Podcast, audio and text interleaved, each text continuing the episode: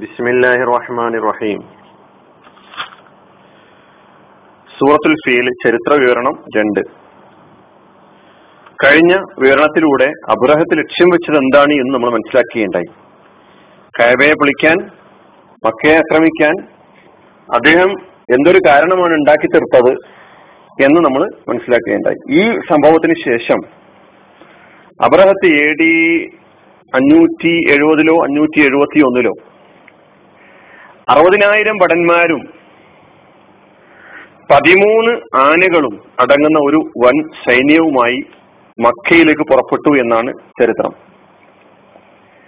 അങ്ങനെ മക്കയിലേക്ക് പുറപ്പെട്ട വഴിയിൽ വെച്ച് പല അറബ് ഗോത്രങ്ങളും അബ്രഹത്തിനെ നേരിടാൻ മുന്നോട്ട് വന്നെങ്കിലും അവർക്കൊക്കെ പരാജയമാണ് ഏറ്റുകൊടുക്കേണ്ടി പരാജയമാണ് ഉണ്ടായിട്ടുള്ളത്.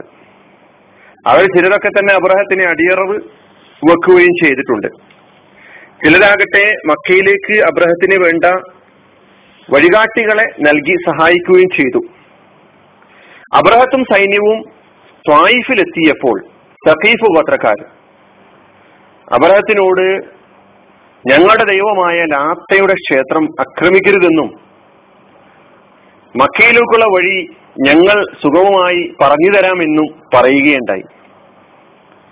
അങ്ങനെ അവർ അബൂരിഗാൽ എന്ന ഒരാളെ വഴികാട്ടിയായി അബ്രഹത്തിന്റെ സംഘത്തോടൊപ്പം പറഞ്ഞയച്ചു. അങ്ങനെ മനുഷ്യൻ മുഹമ്മിസ് എന്ന സ്ഥലത്തെത്തിയപ്പോൾ മരണപ്പെട്ടു എന്നാണ്. അറബികൾ വളരെ കാലത്തോളം ഈ മനുഷ്യന്റെ കവറിന്മേൽ കല്ലെറിയാറുണ്ടായിരുന്നു എന്ന് ചരിത്രം പറയുന്നു. കാരണം എന്താണെന്ന് ചോദിച്ചാൽ ലാത്തയുടെ ക്ഷേത്രം സംരക്ഷിക്കുന്നതിന് വേണ്ടി അള്ളാഹുവിന്റെ ഭവനം തകർക്കാൻ പിന്തുണച്ചവരെന്ന നിലക്കാണ് സഖീഫ് ഗോത്രം ആക്ഷേപിക്കപ്പെട്ടത്. അപ്പിങ്ങനെ കഴവ ആക്രമിക്കുക എന്ന ഉദ്ദേശത്തോടു കൂടി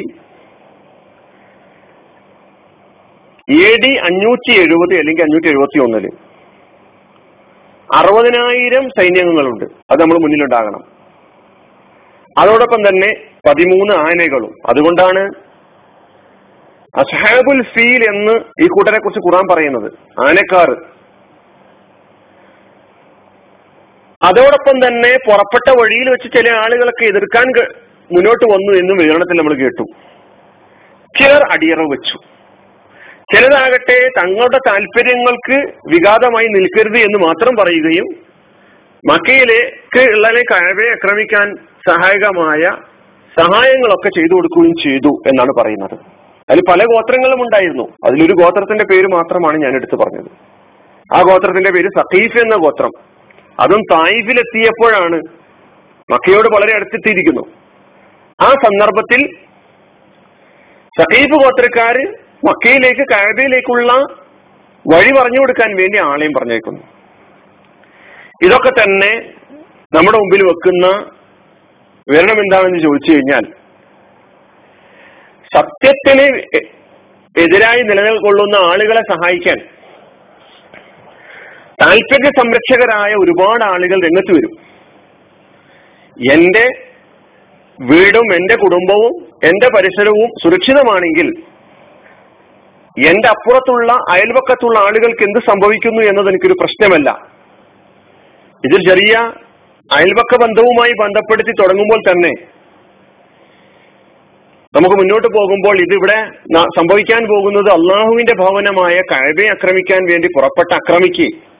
അതും അവരടക്കം അറബികളടക്കം തന്നെ അറബികൾ എന്ന് പറയുന്ന ഈ വിഭാഗം എല്ലാം തന്നെ ആദരിക്കുകയും ബഹുമാനിക്കുകയും ചെയ്യുന്ന കഴബ മക്ക. അതിനെ ആക്രമിക്കുവാൻ വേണ്ടി പുറപ്പെട്ടു വന്ന ആളുകളെ സഹായിക്കുന്ന നിലപാട് സ്വീകരിക്കുക എന്ന് പറയുന്നത് വളരെ മോശപ്പെട്ട ഒരു നിലപാടാണ്. ഈ നിലപാടായിരുന്നു ചില ഗോത്രങ്ങളൊക്കെ സ്വീകരിച്ചത് എന്ന് നമുക്ക് മനസ്സിലാക്കാൻ കഴിയുന്നു. അങ്ങനെ തായിഫിലെത്തി മുക്കമ്മിസിലെത്തി മുക്കമ്മിസിൽ വെച്ച് സഖീഫ് ഗോത്രക്കാർ കൂടായിച്ചിരുന്ന വഴികാട്ടി മരണപ്പെട്ടു. ഈ വിവരണങ്ങളാണ് നമുക്ക് ഇന്ന് മനസ്സിലാക്കാനുള്ളത്. അപ്പൊ ഈ രണ്ട് വിവരണങ്ങളിലൂടെയും യമനിൽ നിന്നും പുറപ്പെട്ട അബ്രഹത്ത് ഇപ്പോൾ തായിഫിൽ എത്തി നിൽക്കുകയാണ്. ബാക്കി വിവരണങ്ങൾ നമുക്ക് അടുത്ത ക്ലാസ്സിലൂടെ നോക്കാം. അലഹമുല്ലാ റബുലാലമീൻ അസ്സാം വലൈക്കും